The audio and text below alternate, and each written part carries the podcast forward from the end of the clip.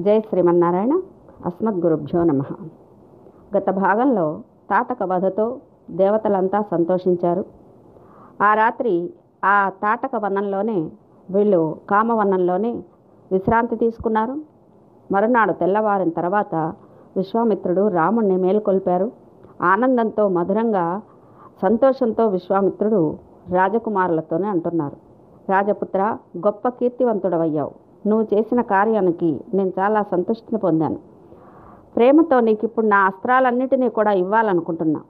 అవి దేవతలైనా అసురులైనా గంధర్వులైనా ఉరగులైనా ఎవరైనా సరే యుద్ధంలో ఎదిరించిన నాడు వాళ్ళను ఈ అస్త్రాల చేత నువ్వు జయించగలుగుతావు వశపరుచుకోగలుగుతావు.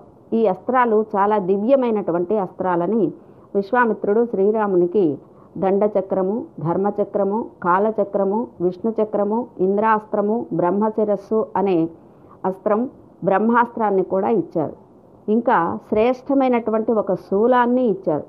వజ్రాన్ని బ్రహ్మాస్త్రాన్ని ఐషికాస్త్రాన్ని మోదకి శిఖరి అనే పేర్లు కలిగిన రెండు గదలను ధర్మపాశము కాలపాశం అనేటటువంటి అస్త్రాలను శుష్కాశని ఆర్ద్రాశని అనే అస్త్రాలను నారాయణాస్త్రాన్ని ఆగ్నేయాస్త్రాన్ని పైనకాస్త్రాన్ని వాయువ్యాస్త్రాన్ని హయశిరోనామాస్త్రాన్ని క్రౌంచాస్త్రాన్ని విష్ణుశక్తి రుద్రశక్తి అనే రెండు శక్తులను కంకాళము ముసలము కపాలము అనేటటువంటి అసురులు ధరించే అస్త్రాలను కూడా విశ్వామిత్రుడు ప్రేమగా శ్రీరామునికి ఇచ్చారు. విద్యాధరాస్త్రము గాంధర్వాస్త్రము నందనము అనేటటువంటి కత్తి ప్రస్వాపనము ప్రశపనము సౌరము దర్పణము శోషణము సంతాపము విలాపనము మదనము దైవ దుర్దర్శము కందర్పదైతము పైశాచాస్త్రము తామసము సౌమనము సంవర్తనము అనే అస్త్రాలను కూడా ఇచ్చారు. సౌమ్యము సీతాశువు మానసము అనే అస్త్రాలను ఈ ఇవన్నీ కూడా మహాబలం కలిగినటువంటివి రామ ఈ అస్త్రాలు. కామరూపాలు కలిగినటువంటివి పరమ ఉదారములైనటువంటివి. వీటిని నువ్వు స్వీకరించమని చెప్పి చెప్పగానే రాముడు పవిత్రంగా తూర్పుముఖంగా ఉండి విశ్వామిత్రుడు ఉపదేశించినటువంటి ఆ అస్త్రమంత్రాలన్నిటినీ కూడా స్వీకరించారు. ఇవన్నీ మంత్రరూపంగా ఉన్నాయి. ఆ మంత్రాన్ని జపించి దీనిని ప్రయోగిస్తే అది శక్తితో శత్రువులను బాధిస్తుంది. ఇన్ని మంత్రాలను దేవతలు కూడా ధరించి ఎరగరు. విశ్వామిత్ర మహర్షి ఆ అస్త్రాలన్నిటినీ జపించి సర్వాస్త్ర దేవతలను ప్రార్థించారు. ఆ అస్త్రదేవతలన్నీ విశ్వామిత్రుని ఎదుట నిలబడి వాని ఆజ్ఞ చేత రాముణ్ణి చేరి నమస్కరించి నిలబడ్డాయి. రామా మేము నీ కింకరులం మమ్మలను స్వీకరించి అనుగ్రహించమని ప్రార్థించాయి. రాముడు వాటన్నిటికీ తన చేతితో స్పృశించి నమస్కరించి నా మనస్సులో మీరంతా స్థిరంగా ఉండండి కోరుకుంటారు అదేవిధంగా ధరించిన తర్వాత విశ్వామిత్రునికి నమస్కరించి అక్కడి నుంచి మళ్ళీ బయలుదేరుతారు. విశ్వామిత్రునితోటి రాముడు అంటున్నారు హే భగవాన్ నీ అనుగ్రహం చేత అస్త్రాలన్నిటినీ నేను పొందాను. కానీ వాటి సంహారాలు కూడా నాకు అనుగ్రహించమని కోరుకుంటాడు రాముడు కోరగానే విశ్వామిత్ర మహాముని వెనక ఉపదేశించిన మంత్రాలకు సంహార మంత్రాలని కూడా ఉపదేశిస్తాడు. సత్యవంతము సత్యకీర్తి దృష్టము రభసము ప్రతిహారితము పరాంగ్ముఖము లక్షాక్షము విషమము దృఢనాభము సునాభము దశాక్షము శతవక్త్రము దశశీర్షము శతోదరము పద్మనాభము మహానాభము దుందునాభము సునాభకము జ్యోతిషము కృషణము నైరాస్యము విమలము యోగంధరము హరిద్రము దైత్యము ప్రశమనము సాచిర్మా సార్చిర్మాలి ధృతిమాలి వృత్తిమంతము రుచిరము పితృసౌమనసము విధూతము మకరము కరవీరకరము ధనము ధాన్యము కామరూపము కామరుచి మోహము ఆవరణము జృంభకము సర్వనాభము సంతానము వరణము అనే సంహార అస్త్రాలను కూడా శ్రీరామునికి ఉపదేశించారు విశ్వామిత్రుడు. వీటన్నిటి పేర్లు అవసరమా అని అనుకుంటారేమో? మనకి ఇంకెక్కడ ఇవి దొరకవు కాబట్టి ప్రత్యేకంగా ఏ ఒక్క పేరు కూడా పోకుండా అన్నిటినీ చెప్పడం జరిగింది. రామ నువ్వు యోగ్యుడవని నీకు ఈ కామరూపాలు ప్రకాశవంతాలైనటువంటి మంత్రాలన్నిటినీ కూడా నీకు ఇచ్చాను స్వీకరించు అని చెప్పి రా చెప్పగానే రాముడు చాలా సంతోషంతో వినయంతో వాటిని స్వీకరించి ఈ అస్త్రాలన్నీ కూడా దివ్యములైనవి ప్రకాశవంతాలైనవి. మరి రకరకాలైనటువంటి రూపాలను దాల్చి మూర్తివంతమై రాముని ఎదుట నిలబడ్డాయి. అందులో కొన్ని నిప్పులను బోలి కొన్ని పొగను బోలి కొన్ని సూర్యచంద్రులను బోలి ఉన్నాయి. అవన్నీ కూడా చేతులు జోడించి నమస్కరిస్తూ రామునితో అంటున్నాయి. నరశాబ్దుల నీ ఆజ్ఞను పాలించడానికి వచ్చి నిలబడ్డాం. శాసించు ఏం చెయ్యాలి అని అడిగాయి. అప్పుడు రాముడు మీరు నా మనస్సులో సన్నిధానం చేసి ఉంటే చాలు. అవసరమైనప్పుడు నాకు సహాయం చేయండి. మీకు ఇష్టం వచ్చినట్టుగా వెళ్ళిపోవచ్చు అని చెప్పగానే అవి రామునికి నమస్కరించి ప్రదక్షిణ చేసి ఆ అస్త్రమంత్రాలన్నీ కూడా వచ్చినవి వచ్చినట్లుగా వెనక్కు వెళ్ళిపోతాయి. వాటిని అన్నిటినీ విశ్వామిత్రుని ఆజ్ఞ చేత రాముడు లక్ష్మణునికి కూడా ఉపదేశించాడు. వాళ్ళు ముందుకు వెళుతూ ఉంటే ఒక పెద్ద వనం కనపడింది. అది మేఘాల సమూహంలాగా ఉంది. ఆ పర్వతానికి దగ్గరలో ఎన్నో చెట్లు కనిపిస్తూ ఉన్నాయి. అందులో మృగాలు సంచరిస్తున్నాయి. రకరకాలైనటువంటి పక్షులు కూస్తూ ఉన్నాయి. అది చూడముచ్చటగా ఉంది. ఇదేంటో తెలుసుకోవాలని కోరిక కలిగింది రాముడికి. అప్పుడు అడుగుతాడు రాముడు ఇది ఎవరి ఆశ్రమం? ఇక్కడ ఈ యజ్ఞభూమి ఉన్న ప్రదేశం ఇది ఏం ప్రదేశం? ఎక్కడుంది ఇది? మరి యజ్ఞ విఘ్నకరులైనటువంటి రాక్షసులు ఎక్కడికి వస్తారు మేము ఎక్కడ యజ్ఞరక్ష చెయ్యాలి? ఈ వివరాలన్నీ తెలపమని అడుగుతాడు. అందుకు ముందు మనం తాటక వధ చేసినప్పుడు స్త్రీని చంపుట అని రాముడు జంకి ఆమె ముక్కు చెవులు కాళ్ళు చేతులు మాత్రమే ఛేదించాలనుకుంటాడు. కానీ ఆమె విజృంభించి పైబడటంతో విశ్వామిత్రుడు చంపమని ఆజ్ఞాపిస్తాడు. అప్పుడు శ్రీరాముడు కుమారుడుగా శిష్యుడుగా తన ధర్మాన్ని ప్రదర్శిస్తాడు. స్త్రీని చంపడం మానవులకు ధర్మం కాదు. ఆ విధంగా చంపటం రామునికి పాపం. కానీ తండ్రి మాటను గురువు మాటను మీరకుండా తనకు పాపం కలిగించే పనైనా సరే చేయడం తప్పు కాదు. తండ్రి గురువు ఆజ్ఞను పా గురువు ఆజ్ఞను పాలించమని చెప్పాడు. విశ్వామిత్ర మహాముని చంపమన్నాడు. మరిగ తాను తన బుద్ధి చేత నిర్ణయం చేయకూడదు. అందుకే చంపాలని రాముడు నిశ్చయించుకున్నాడు. శిష్యులు గురువు చెప్పినట్టుగా నడవాలి కదా అని అది తనకు మంచా చెడా అనే ఆలోచన చేయడం తగదు. ఇది శిష్యునిగా పుత్రుడిగా నేర్చుకోవలసినటువంటి ధర్మం. ఇక దేశ రక్షణానికి నియమింప నియమింపబడ్డ రాజులు రాజపుత్రులు వ్యక్తిగతంగా తప్పు పని అయినా పాపాన్నే కలిగించేదైనా సరే దేశ రక్షణానికి ఆచరించటం దోషం కాదు. అది ఆచరించే తీరాలి. దేశ రక్షణ చేయటంలో వ్యక్తిగతంగా అతనికి పాపం వచ్చినా తర్వాత దాన్ని ప్రాయశ్చిత్తాలతో తొలగించుకోవాలే కానీ దేశ రక్షణాన్ని మాత్రం ముందుగా చేయాలి ఇది ప్రజారక్షకుల ధర్మం. అందుకే రాముడు తన ఆచరణనే ఇక్కడ నిర్వర్తించి చూపించారు. ఇదే సామాన్య ధర్మాలు. రాముడు నరుడుగా తాను గురువును అనువర్తిస్తున్నారు. అందుచేత నరుడు సమాజంలో ఆచరించాల్సిన ధర్మాలను ఇక్కడ మనకు తాను నిర్వర్తించి చూపిస్తున్నారు. ఇక రాముడు ఆ వనాన్ని గురించి అడగగానే విశ్వామిత్రుడు చెప్తున్నారు. రామ ఇక్కడ పూర్వం దేవతాశ్రేష్ఠుడైనటువంటి విను విష్ణువు అనేక వేల సంవత్సరాలు తపస్సు చేయడానికి యోగాభ్యాసం కోసం ఇక్కడ ఉన్నారు తర్వాత ఆ విష్ణువే వామన రూపంలో ఇక్కడనే అవతరించారు. విష్ణువు తపస్సు చేసి దాని ఫలాన్ని పొందాడు కనుక ఈ ఆశ్రమానికి సిద్ధాశ్రమము అని పేరు. ఇది మహాత్ముడైన వామనుని ఆశ్రమం. ఆ సమయంలోనే విరోచనుని కుమారుడైన బలి దేవతలను ఇంద్రుణ్ణి జయించి ఆ రాజ్యాన్ని తనదిగా పరిపాలిస్తూ ఉన్నాడు. అక్కడ మంత్రులను పరిపాలించడానికి నియమించి తాను యజ్ఞం చేయడానికి సిద్ధపడ్డాడు. అప్పుడు అగ్ని మొదలైన దేవతలంతా ఆశ్రమంలో తపస్సు చేస్తున్న శ్రీ మహావిష్ణువు దగ్గరికి వచ్చి ఆ విష్ణువుతో బలి చాలా ఉత్తమమైనటువంటి యజ్ఞం చేస్తున్నాడు. ఆ యజ్ఞం సమాప్తం అయింది అంటే అతన్ని దేవతలు కూడా జయించలేరు. అందుకే యజ్ఞం సమాప్తం కాకుండాగానే దేవతా కార్యానికి నువ్వు సిద్ధపడాలి అని బలి యజ్ఞంలో ఎట్లా యాచించాలనో ఆయన చేసేటటువంటి యజ్ఞం ఏంటో ఆ యజ్ఞంలో యాచించే వాళ్ళందరికీ కూడా ఆయన ఏది కోరితే అది ఇస్తున్నాడు.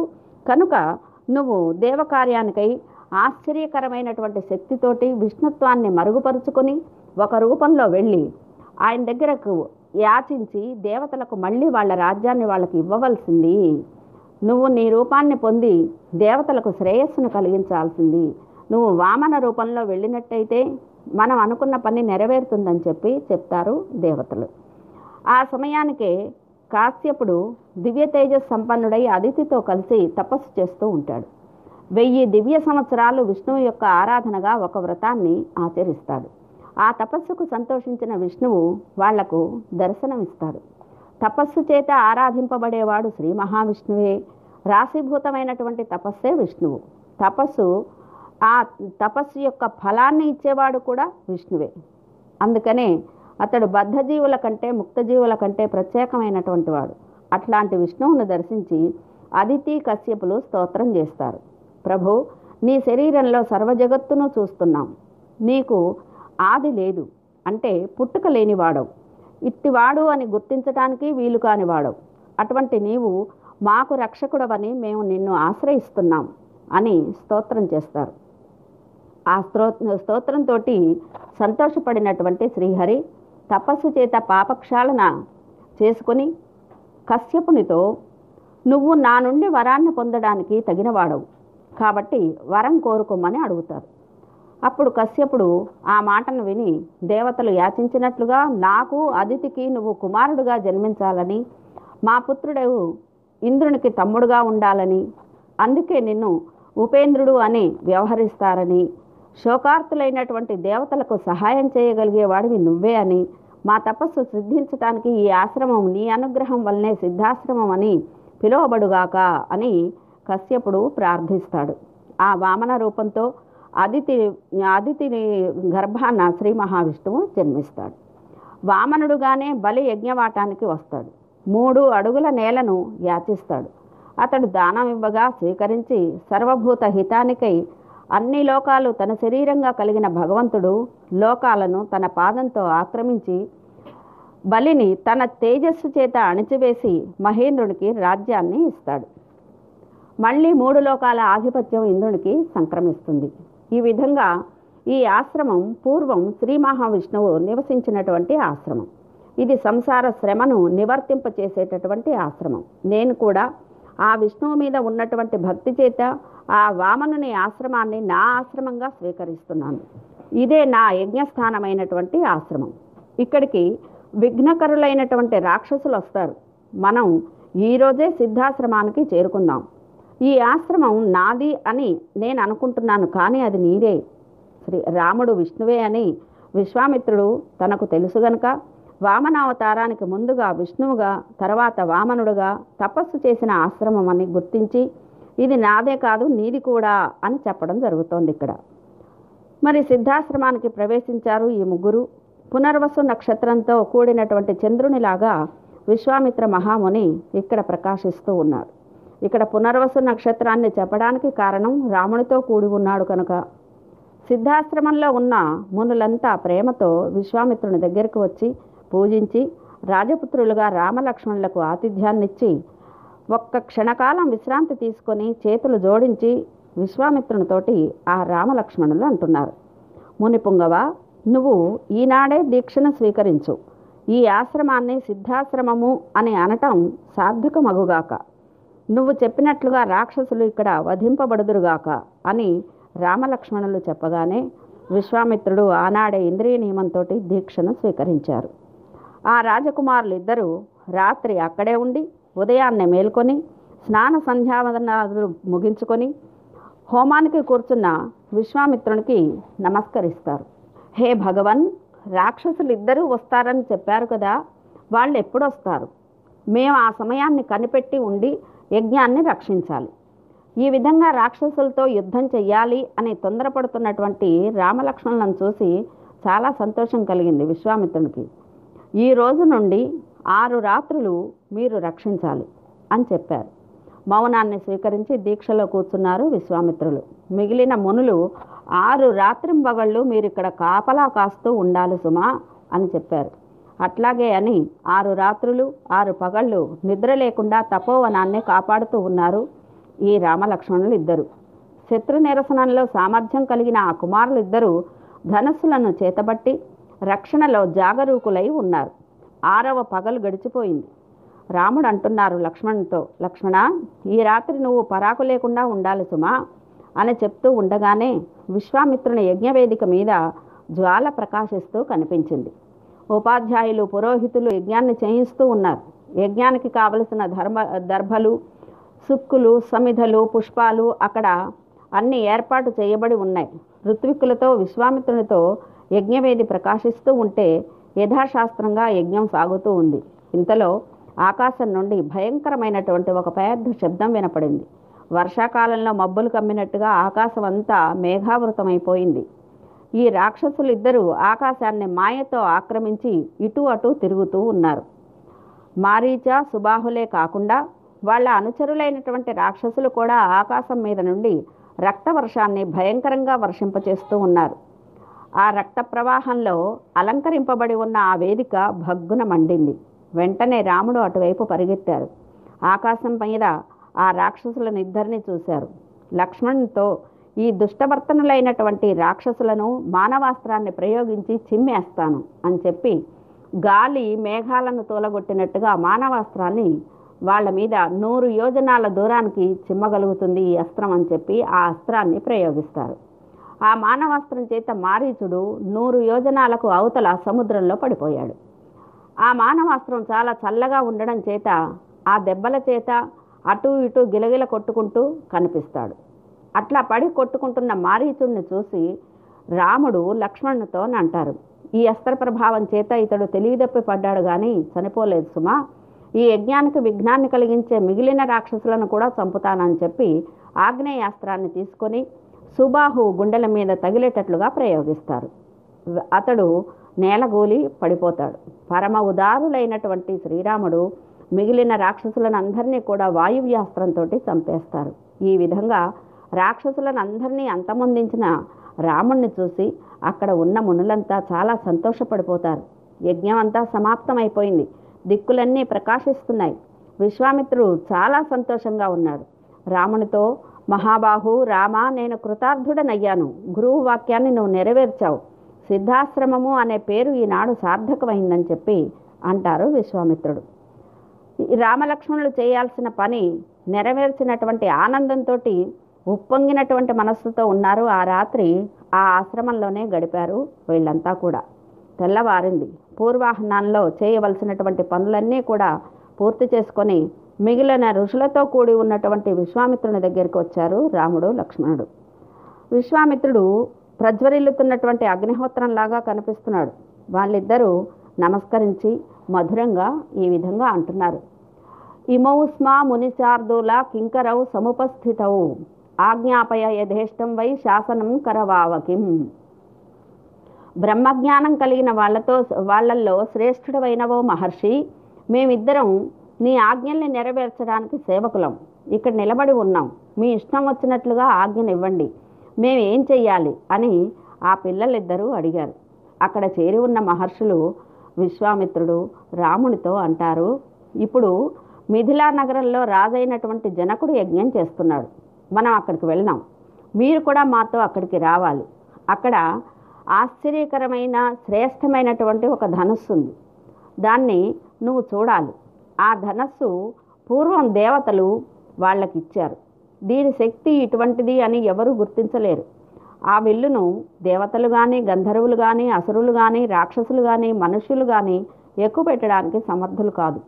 ఎంతోమంది రాజులు రాజపుత్రులు మహాబాల బలశాలులైనటువంటి వాళ్ళంతా వాళ్ళ పరాక్రమాన్ని తెలుసుకోగలిగి కోరి ఆ విల్లుని ఎక్కుపెట్టాలనే ప్రయత్నం చేసి విఫలమైనటువంటి వాళ్ళు ఉన్నారు.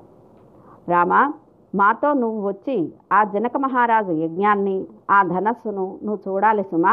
ఆ ధనస్సు దేవతలు జనక మహారాజుకు ఇవ్వవలసిందిగా ప్రార్థించగా పరమశివుడు అతనికి ఇచ్చాడు అది యజ్ఞఫలంగా లభించింది. ఆ ధనస్సును ఆ యజ్ఞంలో ఆరాధిస్తారు. వాళ్ళ భవనంలో ఎప్పుడూ ఆ ధనస్సుకు ధూపదీపాలతో పరిమళ ద్రవ్యాలతో అర్చన జరుగుతూ ఉంటుంది. ఈ విధంగా ఋషులందరూ విశ్వామిత్రుడు కూడా తన అభిప్రాయాన్ని తాను చెప్పనక్కర్లేకుండా ఈ ఋషుల ద్వారానే చెప్పడం జరగటంతో చాలా సంతోషంతో రామలక్ష్మణులతోటి విధులకు బయలుదేరారు. ఇంతవరకు జరిగిన కథలో రాముడు మానవుడుగా సాధారణంగా ఆచరించవలసినటువంటి ఒక ధర్మాన్ని మనకు చేసి చూపించారు. మరి శిష్యుడు గురువు యొక్క అనుగ్రహంతో లభించిన విద్య చేతనే గురువు కంటే కూడా ఒకప్పుడు గొప్ప కార్యాలు చేయగలిగిన వాడై ఉండొచ్చు. గురువులు చేయలేని పనులను కూడా చేయవచ్చు. కానీ అంత మాత్రం చేత నేను గొప్పవాడినని అహంకరించకూడదు. గురువు దగ్గర వినయంగా ప్రవర్తించాలి. విశ్వామిత్రుడు రామునికి సర్వాస్త్రాలను ఇచ్చాడు. ఆ అస్త్రాల చేతనే రాముడు మారీచుణ్ణి దూరంగా చెమ్మగలిగాడు సుబాహును చంపగలిగాడు. కానీ అంత మాత్రం చేత రాముడు అహంకరించలేదు. విశ్వామిత్రుని దగ్గరకు వచ్చి మేము మీ సేవకులము మీరు ఏది ఆజ్ఞాపిస్తే అది చేయగల వాళ్ళం. ఇష్టం వచ్చినట్టుగా ఆజ్ఞాపించమని అన్నాడే తప్ప అహంకారంతో మాట్లాడలేదు. ఇది శిష్యుడు నేర్చుకోవలసినటువంటి ప్రధాన ధర్మం. సామర్థ్యం ఉండి అహంకరించకుండా ఉండడమే మానవత్వం. దాన్ని ఇక్కడ మనకు రాముడు ఆచరించి చూపించాడు. ఈ వృత్తాంతంలో ఒక విశేష ధర్మం కూడా మనకు కనిపిస్తోంది. శరీరంతో జీవుడు సిద్ధిని పొందడానికి ప్రయత్నం చేయాలి. సిద్ధి అంటే అవిద్య తొలగిపోయి కామము కర్మ అంతమొంది భగవంతుడితో చేరి ఉండి వాణ్ణి ఆనందింపచేస్తూ తాను ఆనందించడం. అట్లాంటి సిద్ధిని పొందడానికి విశ్వామిత్రుడు యజ్ఞాన్ని చేస్తూ ఉన్నాడు? దశరథునితోటి విశ్వామిత్రుడు చెప్తూ అహం నియమమాతిష్టే సిద్ధ్యర్థం అని చెప్తారు. నేను సిద్ధి కొరకు నియమాన్ని పూని ఉన్నాను అని చెప్తారు. అంటే సిద్ధి కోసం తాను యజ్ఞం చేస్తున్నట్టుగా చెప్పాడు. సిద్ధి కొరకు చేసేటటువంటి యజ్ఞాన్ని సిద్ధాశ్రమంలోనే చేస్తున్నారు. సిద్ధిని కలిగించే ఆశ్రమమే సిద్ధాశ్రమం. ఆశ్రమం అంటే శ్రమలను తొలగించేది అని అర్థం. శ్రమలేంటివి? ఆధ్యాత్మిక ఆదిభౌతిక ఆది దైవిక సంసారిక దుఃఖాలు ఇవన్నీ కూడా శ్రమలే. ఆ కర్మలన్నీ అంతమైతేనే కానీ మనకు ఆ సిద్ధి అనేది దొరుకుతుంది. ఈ కర్మలే సిద్ధికి విఘ్నాలు కలిగించేవి. ఆ కర్మల్ని తొలగించుకోవాలి అంటే తన ప్రయత్నం ఒకటే సరిపోదు. తాను సిద్ధిని పొందడానికి సాధనం తన దగ్గరే ఉన్నదని అనుకోకుండా తనది అనే అనుకునేటటువంటి వాణ్ణి భగవంతుడికి చెందిన వాణిగా ఆ భగవంతుడికి అర్పించుకోవాలి. ఈ యజ్ఞంలో క్రోధాన్ని ఉపయోగించడానికి వీలు కాదని ముందే చెప్తాడు విశ్వామిత్రుడు. అంటే తన ప్రయత్నం చేత తాను మారీచ సుబాహువులను అంతమొందించగలను అనేది విశ్వామిత్రుడు ముందుగానే గుర్తించాడు. అందుకే రాముడే కావాలని ప్రార్థించాడు. ఇది మానవుడు చేయాల్సినటువంటి కర్తవ్యం. విశ్వామిత్రుడు బ్రహ్మర్షి అయ్యాడు. దేవతలు బ్రహ్మ వశిష్ఠుడు కూడా నువ్వు బ్రహ్మర్షివి అని అన్నారు.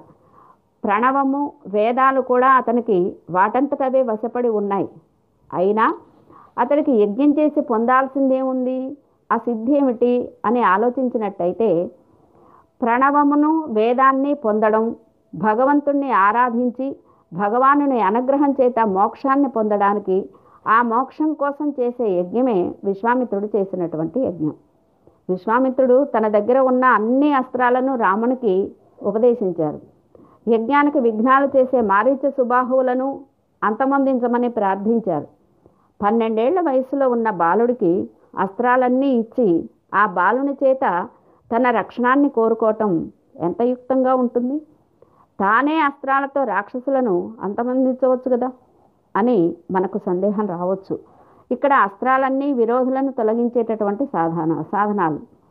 వాటిని తొలగించుకోవాలి అంటే మన ప్రయత్నం పనికిరాదు అక్కడ రాముడు సాక్షాత్తు విష్ణువే కనుక అన్నీ తెలిసినవాడు కనుక ఆ అస్త్రాలను అతనికే ఇచ్చి వాణి చేతనే రక్షణను పొందాలనుకున్నాడు విశ్వామిత్రుడు. కనుకనే ఆ విధంగా చేయడం జరిగింది. ఇట్లా చెయ్యాలని సముద్రం మనకు నేర్పుతుందని ఒక మహాకవి అందంగా చెప్తాడు.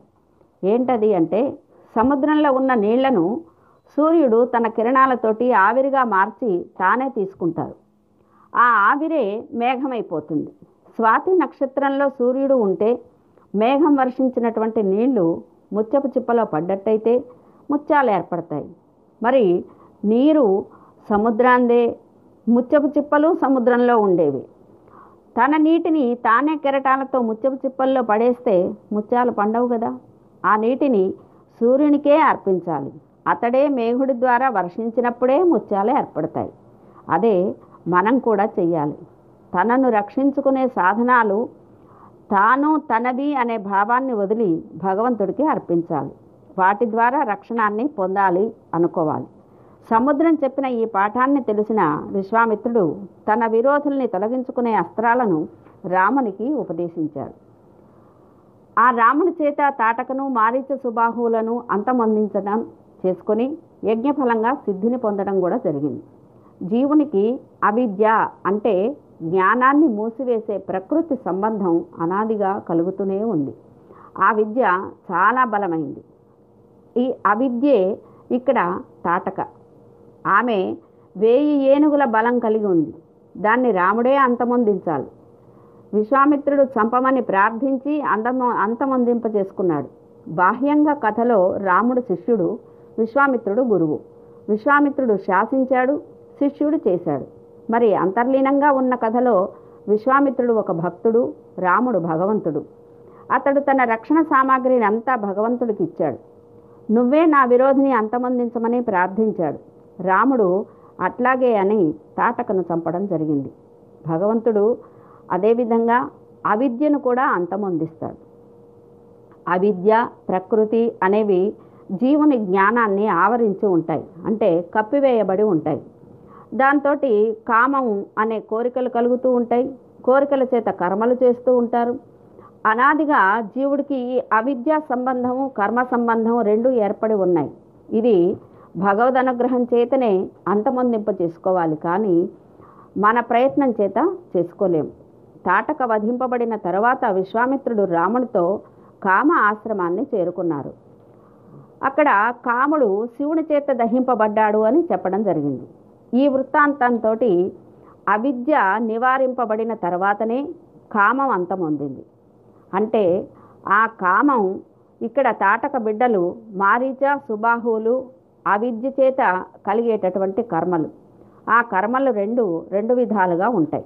ఒకటి సంచితం రెండు ఆగామి. ఈ రెండు విధాలైనటువంటి కర్మలే ఇక్కడ మారీచుడు సుబాహువు. వాటిని అందమొ అంతమొందించుకుంటేనే కానీ సిద్ధి అనేది కలుగుతుంది.